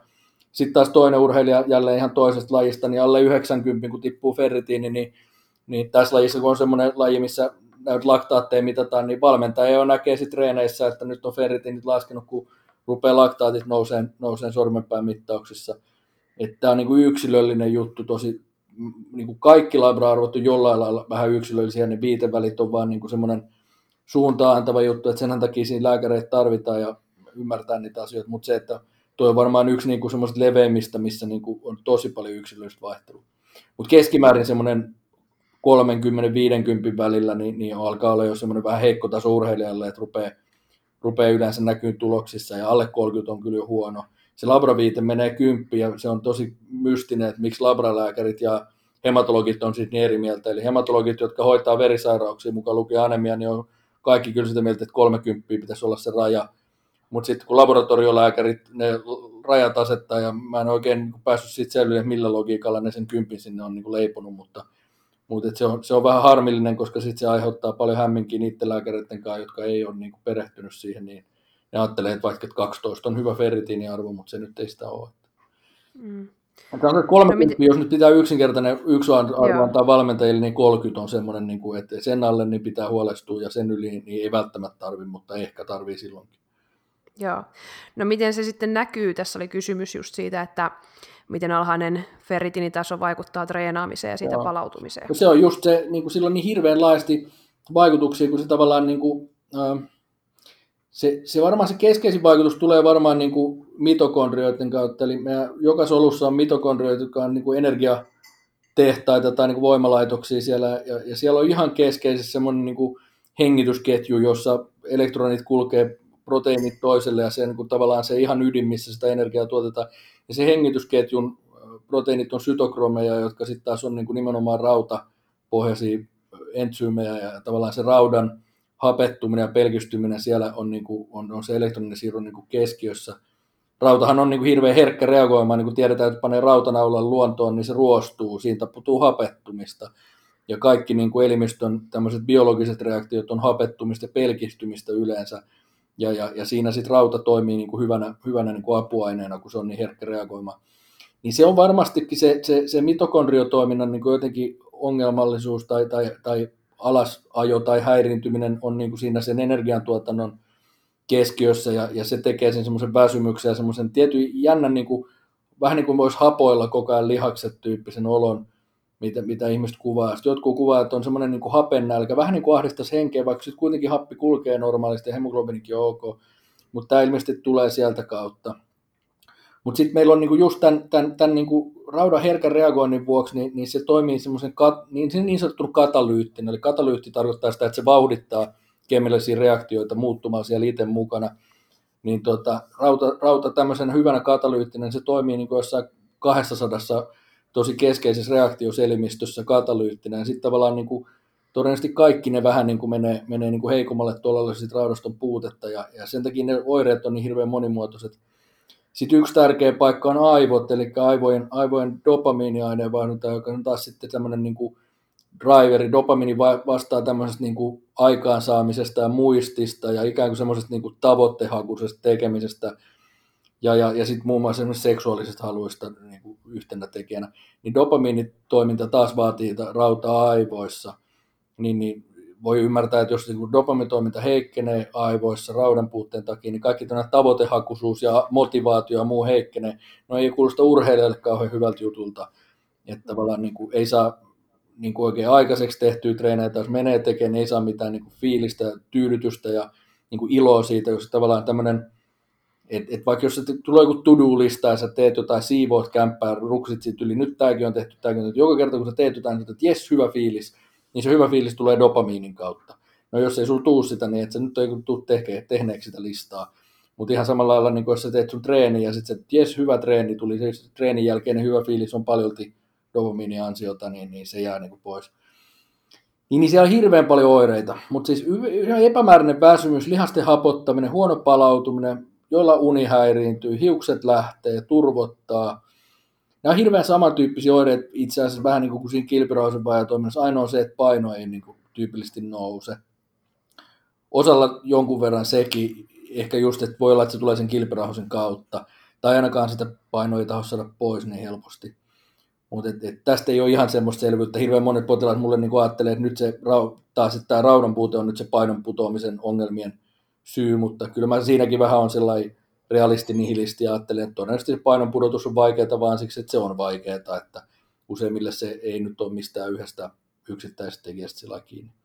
Mm-hmm. Mutta et, et hirveän epämääräisiä on, mutta semmoinen epämääräinen huono palautuminen ja väsyminen ja muu, muu niin tota, ehkä nyt siinä on semmoiset yleisimmät hiusten lähtö, lähtö niin kuin runsaammin. Nämä on ehkä niitä tyyppioireita, mutta, mutta se on aika, aika tämmöinen salakavala, että sen takia mä sanoisin, että niitä labroja kannattaisi seurata, että se voi olla hirveän vaikea erottaa, että johtuuko nyt siitä vaan, että on rankka treenikausi menossa, että nyt vähän hapottaa, vai onko se sitten sitä, että onkin raudanpuute. Ja tosi monilla on ollut niitä, että ne on ollut vuosikausia se raudanpuute siellä. Osankaan mä oon jäljittänyt niitä niin historiallisista labroista ja todennut, että hei, täällähän tämä on, mutta ei tätä kukaan bongannut. Ja osankaan on semmoinen historiat on vaikka todettu, että kuusi vuotta sitten oli joku tilanne, missä vaikka tuli paljon verenhukkaa, ja sitten ajallisesti huomata, että no silloin se itse asiassa alkoi tämä hurja väsymys. Ja sitten me ollaan vaan päätelty, että no sieltä se on sitten alkanut, että on sulla ollut monta vuotta, mutta ihmiset on laittanut se jonkun duunistressin tai jonkun muun tämmöisen piikkiin. Mutta siis vaikea erottaa oireista, että kannattaisi labroa melkein seurata. Kyllä. Jos puhutaan kehityskaudesta, niin kuinka usein kannattaisi sitten käydä labroissa? No ei, kehityskaudella varmaan riittää, että siinä alussa käyt, kun joku kisadietti ja siitä palauduttu, niin taputeltu, että se on silloin ok. Ja tietysti riippuu, jos kehityskausi on kolme vuotta niin kuin sulla, niin ehkä sitten varmaan niin kuin, ainakin vuoden välein. Mutta tota, voi olla puolen vuoden välein, ei missään nimessä sen tiiviimmin ainakaan niin. tarvitse. Mutta tota, sitten taas, taas, että jos on vaikka historia raudan puutteesta, niin että sitä on ollut aikaisemmin ja, ja on vaikka kun ehkä tuntuu, että jotain imeytymisen ongelmaa tai syökasvisruokavalio tai tällainen, niin, niin sitten voi olla tiiviimminkin kannattaa seurata. Ja sitten just kisadietillä, kun, kun ravinnonsaanti on vähäisempää, helposti vähän yksipuolisempaa, niin, tota, niin sitten ehkä tiiviimmin, ainakin kolmen kuukauden välein sitten, ja, ja, ja sitten sen dietin jälkeen tällä. Suunnilleen näissä aikaharvoissa ei mitään semmoista ihan absoluuttista mä voin sanoa, mutta tuollaisilla väleillä, että vähintään nyt kerran vuodessa urheilijalta, vaikka olisi ollut aina normaalit. Mm. Ja, ja tota, jos sitten on mitään historiaa niin, ja ongelmia on ollut, niin sitten ehkä tiiviimmin. Joo.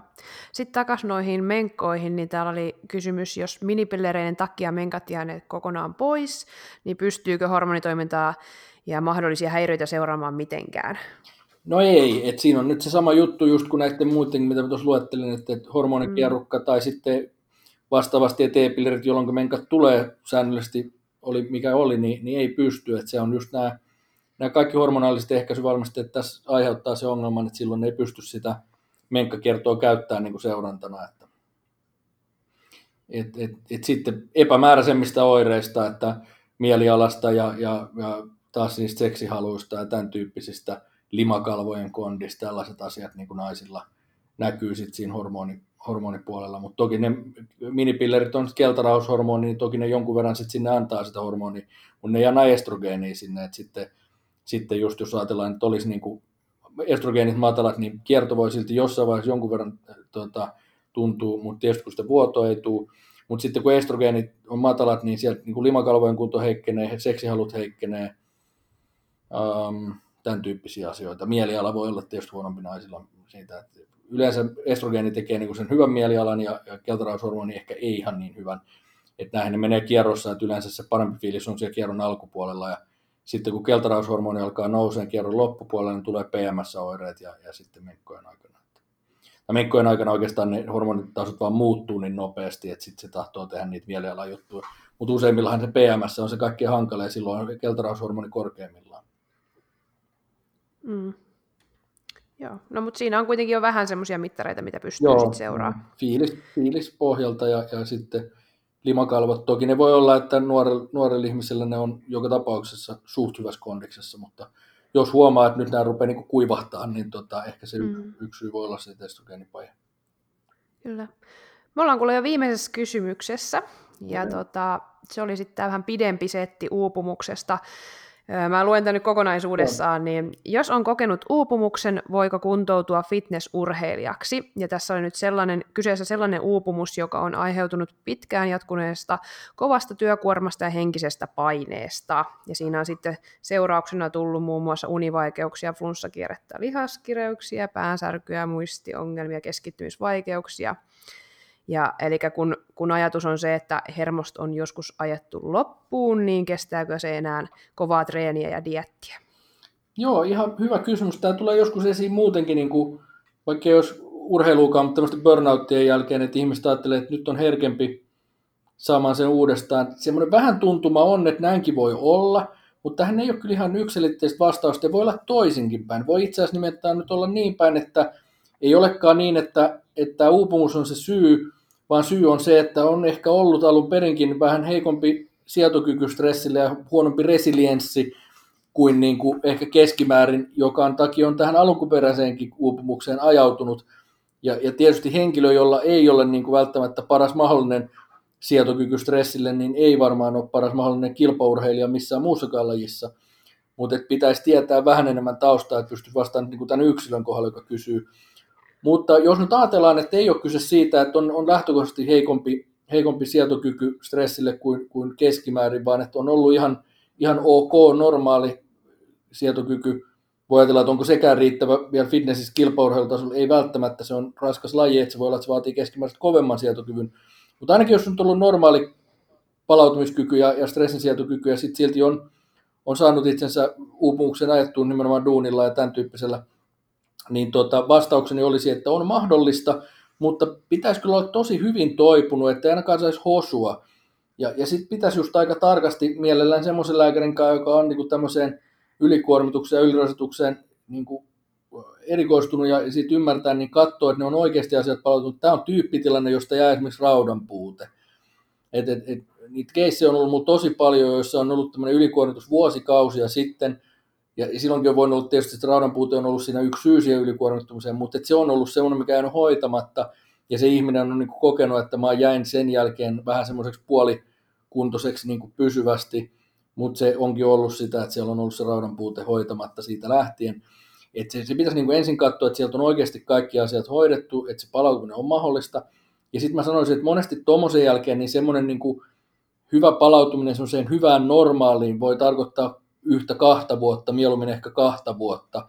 Että mä en missään nimessä lähtisi hosuun niin, että heti kun tuollaisesta tuntuu, että no nyt mä oon sillä semi-normaali, niin nyt mä lähden niin kuin, äh, fitnessi treenaamaan niin kuin kisatasolla.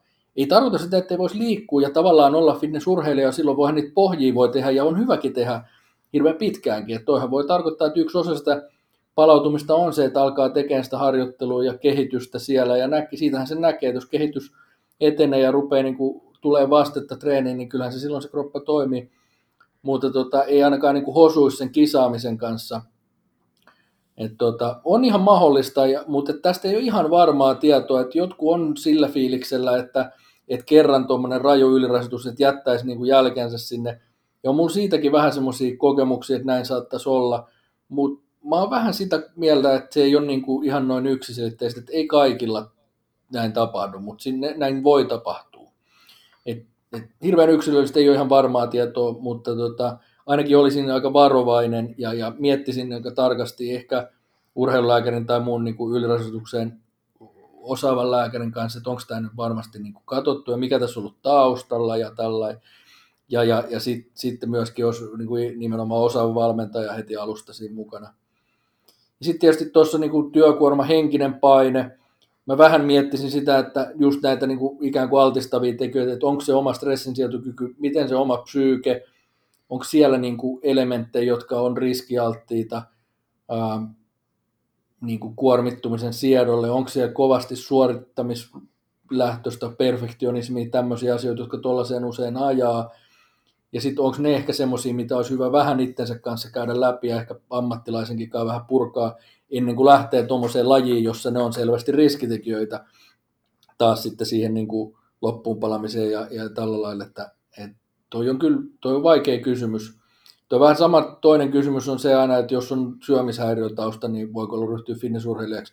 Se on vähän samanlainen, että mä en ihan hirveästi sitä välttämättä suosittele. Siinä vielä ehkä erityisemmin, että se on kuitenkin, kuitenkin sillä niin riski, me ollaan riskilaji sen puolesta, niin kuin moni muukin laji, ja sitten tavallaan siinä on niin paljon elementtejä, jotka voi aktivoida sen tyyppistä uudestaan, että en, en välttämättä pidä hirveän viisaana. Toi on vähän samanlainen, että ainakin tuota pitäisi, pitäisi tosi tarkasti miettiä, mutta sitten pitäisi, pitäisi käydä se homma läpi, että, että en, en pysty niin yksilötasolla tuohon nyt vastaan, kun tuossa tarvitsisi niin paljon lisää tietoa. Mm. Mä käyttäisin tuollaiseen keissiin yleensä niin kuin tunnin pari aikaa ja sitten herkästi aika paljon labraa ja muuta, että ennen kuin lähtisi vastaamaan. Että No mutta tuossakin on varmasti hyvä vinkki siihen, että mm. niinku, ottaa siihen ammattilaisia niinku, mukaan, että kyllä, kyllä. tsekkaa sen ja tilanteen. Niin... valmentajakaan heti hyvin, hyvin alkuvaiheessa. Hyvä osa valmentaja ja sen kanssa lähtee sitä miettimään ja sitten, sitten niin kuin kannustaisin urheilija itseensä myöskin niin kuin juttele valmentajakaan, että voisiko tätä lääkärin kanssa käydä läpi ja, ja, ja, tavallaan se hyvä valmentaja on aina valmis ottamaan niin kuin vastaan siihen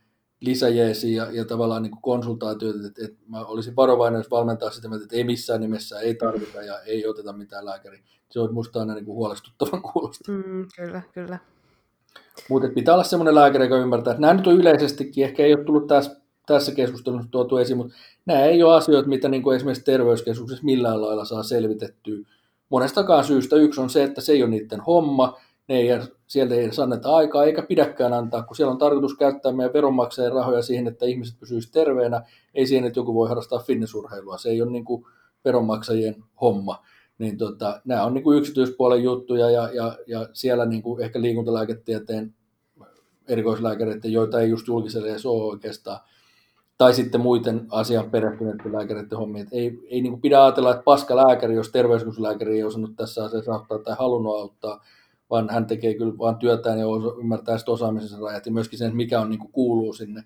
Eikä nyt välttämättä ihan random yleislääkärikään mistä tahansa niin kuin yksityiseltä lääkäriasemalta, niin en mä lähtisi niin kuin sinne vaan, vaan kyseleen, että siinä kyllä menee niin kuin, vähän kuin menisi kyseleen niin kuin Ferrari huoltamisesta tuolta niin kuin paikalliselta ABCltä jostain kahvilasta, niin tota, ei välttämättä ole paras paikka. et, et, Joo, että siinä pitää varautua laittaa vähän rahaa. Ja... Niin, kannattaa vähän selvittää, että kuka olisi. Sitten taas mä aina toistan tämän saman, että hankkikaa hyvät ihmiset sairauskuluvakuutus, jos tästä mm. lajissa puuhaatte.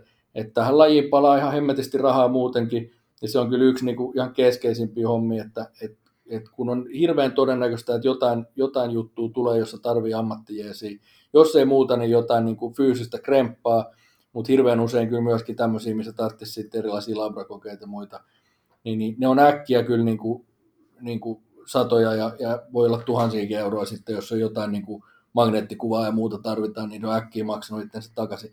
Ja sitten taas tavallaan, että kun ei sitä se yksinkertaisesti ole vaihtoehto, että julkinen sektori ei sitä hommaa hoida, niitä ei kiinnosta pätkääkään, että pääseekö tänä syksynä lavalle, vaan, vaan tuota, siellä ne hommat menee niin kuin omaa, omaa tahtiinsa ja jonkun, jonkun vamman selvittely kestää sitten huomattavasti pidempään, että yksityispuolella asia, joka tapahtuu viikossa, niin tapahtuu siellä puolessa vuodessa. Että, vakuutus, tai sitten jos on paksu lompakko, niin eihän sitä vakuutusta sitten tarvitse, mutta useimmille ehkä se kuitenkin on semmoinen, millä se homma menee niin kuin helpommin. Joo. Tota, me ollaan käyty kaikki kysymykset läpi. Tota, no. Tuleeko sinulle itselle vielä mieleen jotain, mitä sä haluaisit sanoa valmentajille tai kilpailijoille? Ei, minusta tässä oikeastaan nämä kysymykset kyllä nyt aika lailla niin kuin mm. katto sen, että et, et mitä tässä nyt on niin kuin ehkä itselleni sanottavaa asiasta. Ja, ja tota, ehkä toi niin kuin just toi kokonaiskuormitus, että pitää muistaa, että elämä on niin kuin kokonaisuus, että vaikka olisi reenit ja syömiset hirveän hyvin ohjelmoitu, mutta on muuta stressiä ja kiirettä ihan kauheasti ja, ja, ja tota, nukkuu huonosti ja muut, niin ne on kyllä tosi, tosi perusjuttuja ja, ja ne niin kuin vaikuttaa siellä – et se stressi vaan tekee meidän elimistössä isoja asioita just nimenomaan hormonitoiminnan kannalta, ja se käytännössä elimistö, joka on stressitilassa, ei halua rakentaa lihasta missään nimessä, koska lihaksen rakentaminen tarkoittaa aina sitä, että me niinku sijoitetaan jotenkin semmoiseen niinku vähän, vähän kalliiseen hommaan, että lihashan on niinku energiataloudellisesti kauhean huono juttu elimistölle, se kuluttaa levossakin energiaa, ja, ja sitä ei kannata stressitilassa semmoista, semmoista ruveta tekemään. Ja toisaalta sitten taas stressi estää rasvan palamista, että käytännössä, käytännössä stressitilassa puretaan lihasta energiaksi ja säästetään rasvavarastoja vielä niin kuin pahemman päivän varalle. Et, et, et sen, niin kuin, sen kokonaiskuormituksen niin kuin ymmärtäminen ja, ja unen, unen määrä, niin, niin ne olisi niin kuin ihan, ihan keskeisiä juttuja. Kyllä sitä nyt jo osataan tosi hyvin, mutta, mutta tuota, se on ehkä vieläkin vähän semmoinen, että, että tuota, lajissa ei ihan niin kuin sitä, sitä kaikilla tosi hahmoteta. En mä tiedä, tehdäänkö vielä jossain noita niin kuin jotain kisadietillä aamuaerobisia unen kustannuksella, mutta siinä on nyt ollut kyllä yksi hulluimpi juttu, mitä lajissa on mm. tehty, että tingitään. Kyllä me sitä on vielä kuullut, että sitä, mm. sitä harrastellaan. Että... Et joku, joka pitää mennä sitä aamukasiksi töihin, niin herää viideltä tekee lenkkiä, se on kyllä aivan järjetöntä. Mm. Tota, et, et, tavallaan se palautuminen on uni edellä, että ei, ei ole mitään järkeä tehdä enempää treeniä kuin mistä pystyy palautumaan edes kisadietillä. Ja, ja sitten se toki just tarkoittaa sitä, että joskus ne elämän realiteetit voi olla sellaiset, että, että joskus ei ole vaan niin kuin mahdollista kisata, ei ole oikea aika, tai et ole sellaisessa ammatissa, että voit niin kuin ajatella, että nyt lähden täysillä tähän hommaan ja menestyn. Että, että tämä nyt on vaan, niin kuin, vaikka se on niin kuin Instagramista katsottuna jotenkin semmoista hirveän lepposaa ja, ja ihanaa glamouria fitnesselämää, mutta se on aika raakaa duunia kuitenkin. Kuitenkin ja niin kuin ihan mikä tahansa laji niin kuin kilpatasolla, niin kyllä se vaatii, vaatii oman aikansa ja omat panostuksensa ja ihan kaikkea ei voi saada kerralla. Ja ei kaikkien tarvitse kilpailla eikä voi välttämättä kilpailla, että se vaatii sitten sen, että siihen on valmis, valmis laittaa elämästään melko siivuja ja, myöskin sitten ehkä tinkiin muista asioista, opiskeluista ja työ, työjutuista ja muista. Ja joskus voi olla se päivä, että nyt ei ole niin kuin työuran kannalta järkevintä, että punnitaan sitä tai, tai vaikka perheen perustamista tai jotkut muut. Että se, että yrittää samaan aikaan tehdä uraa ja opiskella toista tutkintoa ja perustaa perhe ja kilpailla kilpatasolla jossain lajissa, niin ei, ei vaan niin kuin ole realiteettia. Että se on ehkä semmoinen, mitä ei ehkä vielä mun mielestä ihan tarpeeksi puhuta ja sanota, että se ei vaan niin kuin ole, että jotenkin, että ei kaikki voi kilpailla. Ei, ei ole niin kuin, se on jotenkin meidän lajissa enemmän semmoinen ajatellaan, että se on niin kuin, että joo, kaikki kisa, meillä ei tavallaan ole semmoista harrastus, niin kuin tietyllä kun muissa lajeissa nyt on, sanotaan, että jos sä harrastat vaikka maratonia, niin sitten sä voit käydä juoksemaan jotain tämmöisiä kyläkisoja ja sä oot niin kuin silti kilpaileva, tavallaan niin kuin kilpamaratonari tai jossain amatööritasolla. Mutta meillä se on vain niin kuin se yksi taso, mutta se tarkoittaa sit sitä, että ihan kaikki ei välttämättä voi, pitää olla semmoisia, jotka harrastaa vähän niin kuin omaksi huvikseen, mutta ei välttämättä kilpaile lavalla asti, koska se on kyllä iso kynnys sit sinne meillä, meillä niin kuin kilpailemiseen. Et, tota... no nythän onneksi on sitten tavallaan se harrastajapuoli, että on se voi hankkia se fitnesspassi ja sitten on niitä har, äh, niin kuin harjoituskilpailuja. Niin, periaatteessa voi, voi niin kuin makustella mm. ja, ja, ja tuolla, kuulostella ja ottaa vähän tuntuma aikaisin, että mitä tämä nyt ihan oikeasti vaatii. Se on ihan totta, että on tosi hyvä kehitys siihen, että ei tarvitse hypätä ihan ekana nyt vaan suoraan sinne niin kuin, ikään kuin kultsan lavalle tyyppisesti mutta tuota, Toki siinä on se, että se, se huono puoli, että sitten on myös niin matalan kynnyksen, että jos sä haluat kilpailla, niin sä voit niinku lähteä siihen. Mm. Et, et just, että ei ole niitä semmoisia, no ei ole nyt oikein karsintoja enää, että no nyt tulokaskisat on, mutta mm. että niinku just sitä sellaista niinku porra, portaikkoa siihen, että kuinka sä pääset, sä voit tavallaan tulla yhtäkkiä Suomen mestariksi, niin, mm. niin ei ole semmoista se on, semmoista niin... Vielä, olisi ihan hyvä, jos olisi enemmän kilpailuja. Mutta tietysti me ollaan vielä vähän pieni maa, että jos katsoo tuonne Ruotsin puolelle, mulla kävi tässä ihan nyt vähän aikaa sitten niin kuin Ruotsista asti esimerkiksi niin kuin fitnessurheilija vastaanotolla, ja aika jännä, että siellä ei ilmeisesti ole sellainen, vaikka se on muuten se skene aika, aika kovalla tasolla, mutta ehkä siellä ei sitten ole lääketiede, tai tämä yllätti mua aika lailla, mutta tota, mut juttelin sitten siinä yleisesti näistä lajien niin kuin eroista, eroista, ja Ruotsissa. Siellä on niin kuin tosi aktiivinen se skene, niin kuin varmasti monet tietää, jos seuraa Instasta ruotsalaisia urheilijoita, niin ja sitten siellä on hirveästi kisoja, semmoisia just vähän niin kuin eri, eri sponsoreiden järkkäämiä ja eri tapahtumia tällä, että siellä on niin kuin enemmän mahdollisuutta, mahdollisuutta sillä kisata niin kuin eri tasoilla jotenkin, että, se, että me ollaan niin kuin siinä mielessä vähän, vähän vielä täällä niin kuin sivussa. Mutta sitten taas nykyään kuitenkin korona pois lukien niin aika helppo matkustaa, että monihan on käynyt, käynyt sitten Ruotsissa kisaamassa tai muuten. Että se voisi olla yksi semmoinen tapa, että et, et, mutta et tavallaan se, että kun meillä on kuitenkin aina sit se, että jos ne lavalle nyt menee pikkupaatteissa, niin ei se nyt ole kiva mennä ihan keskeneräisenä. Niin. Aina niin kuin vaatii sinne toisi niin kunnossa. Et siinä ei oikein ole semmoista niin kuin muuta kuin ne harkkakisat, niin semmoista, missä voi ajatella, että ollaan sillä puolikuntoisena. Että sehän meillä tekee lajin luonne sen, sen eron, että ei voi lähteä niin kuin juokseen, juokseen tota, niin kuin Helsinki City maratoni neljän tunnin aikatavoitteella, niin, niin se, kuka ei halua tehdä sitä fitnesslavalla, että sinne on, ei ole kiva mennä keskeneräisenä. Jep. Mutta joo. joo, joo, kokonaiskuormitus, se on nyt ehkä vielä sellainen viestini tässä, että, ja, Kyllä. että, että miettii sitä, että onko kaikkien kilpailtava hinnalla millä hyvänsä. Että. Mm, mm. Mutta hyvä paljon on, ja sitten se on, niitähän on koko ajan. Niin kannustan toki kisaa, jos se niin kuin kiinnostaa ja viehättää, mutta vaan ne realiteetit hahmottaa, että sitten täytyy olla niin kuin valmis siihen panostaa, ja taas jälleen kerran osaava valmentaja osaa sen kyllä kertoa, että minkä verran se sitten vaatii mutta myöskin ehkä valmentajille se viesti, että pitäisi rehellisesti uskaltaa sanoa jollekin, että nyt, nyt ei tällä paletilla voi lähteä, että sun pitää jotain jättää pois sun, sun, sun päiväjärjestykset ja lukkarista, jos sä tota, meinaat tähän lähteä. Se on kova paikka, kun monille se on kuitenkin sitten taas tietyllä ymmärrän, että se leipä tehdään siinä, niin ei ole niin kuin kiva sanoa, että nyt mä en, en ota sulta tuota vuosivalmennusta ja, ja siitä, siitä laskutusta, mutta mm. tota, jotenkin tahdon uskoa siihen, että ihmiset ovat eettisiä ja, ja kovalla moraalisen selkärangalla varustetut suomalaiset kyllä, kyllä kehtaa senkin sanoa, että nyt tämä ei, ei kannata näin lähteä. Et mä uskon, että pitkällä tähtäimellä se, se vie eteenpäin sekä omaa toimintaa että lajia kaikkein parhaiten. Ja siinäkin voi lähteä se, että lähdetään nyt viemään näitä pohjia eteenpäin, Kyllä. että katsotaan sitä kisa, kisaamista myöhemmin. Että... Just näin, ei se tarkoita musta sitä, että ei lähtisi, lähtisi ottaa valmennukseen ja, ja nimenomaan niin, että siitä voi saada paljon pidempiaikaisen valmennettavan kuin sitä, että rykäsee – rykäsee sen kerran sinne lavalle hinnalle millä hyvänsä ja sitten on taas yksi, yksi ihminen, joka sitten pettyy lajiin ja myöskin sitten ehkä voi olla, että sanoo, tai sitten pettyy valmentaja ja sanoo, että tämä valmentaja oli huono, kun meni niin huono happeen tästä, vaikka ehkä niin kuin tosiaan ongelma on ollut enemmän olosuhteissa. Että enemmän vaan suoraa puhetta ja rehellisyyttä ja, ja, ja tota näin poispäin. Niin. Ja sitä nyt toki on, on, on hirveän paljon nykyään enemmän ja et ihan tosi paljon siinä on menty eteenpäin. Joo, ja nuo koulutukset auttaa tosi paljon, mm. että on sitä, tulee sitä yhteishenkeä ja sitä keskustelua näistä asioista suoraan, niin viedä eteenpäin. Mutta joo, me ollaan nyt reilun tunnin höpötelty, niin ihan suunnattoman isot kiitokset sulle, tosi hyvä asia. Mä uskon, että varmasti kuuntelijat saa paljon irti tästä jaksosta. Kiitos, oli ihan hauska, hauska tota, höpötellä näistä ihan mielelläni vielä, vielä tota pitkän työpäivän päätteeksi, niin saa vähän lisää höpötellä. Joo, tässä tämä meni. Nämä on kuitenkin niin Tämä on tätä harrastushommaa, niin tässä on vähän erilainen, mm. erilainen fiilis. Kyllä. Hyvä, mutta hei, kiitos ja palaillaan asti. Joo, mistä muuten vielä, vielä viimetteenä, niin mistä sut löytää, jos seuraajat haluaa, oh, joo, joo, hyvä kysymys. Terveystalosta löytää, löytää tota, toki Google nyt sen kertoo, mutta terveystalokamppi, nyt on yleensä asioissa, jos on ihan selvästi unen kanssa selvästi se probleema, niin voi ihan kyllä suoraan tuonne koronaria uniklinikalle ampua, mutta toisaalta jos tulee tänne terveystaloon niin, ja me todetaan, että nyt tässä suuni on se pääasia, niin mä saan täältäkin tehtyä sen lähetteen kyllä meille, meille ihan samalla lailla, että se tavallaan tämä menee yhtä lailla, ensikäynti onnistuu tässä ja sitten pääsee suoraan unitutkimukseen siitä, siitä sitten, että kumpi vaan, mutta jos nyt on ihan selvästi niin kuin asia on unen ympärillä pyörivä, niin sitten uniklinikalle ehkä suoraan niin menee helpommalla, mutta kumpaa vaan.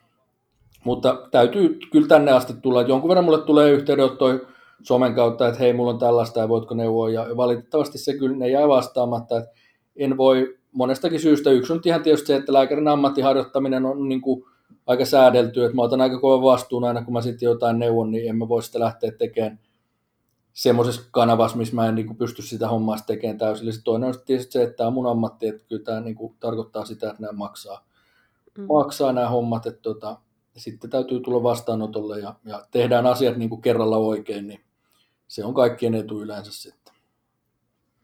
Yes, hyvä. Mutta kiitos tosi paljon. Kiitos ja palailemme asiaan. Kyllä. Moi moi. Moi.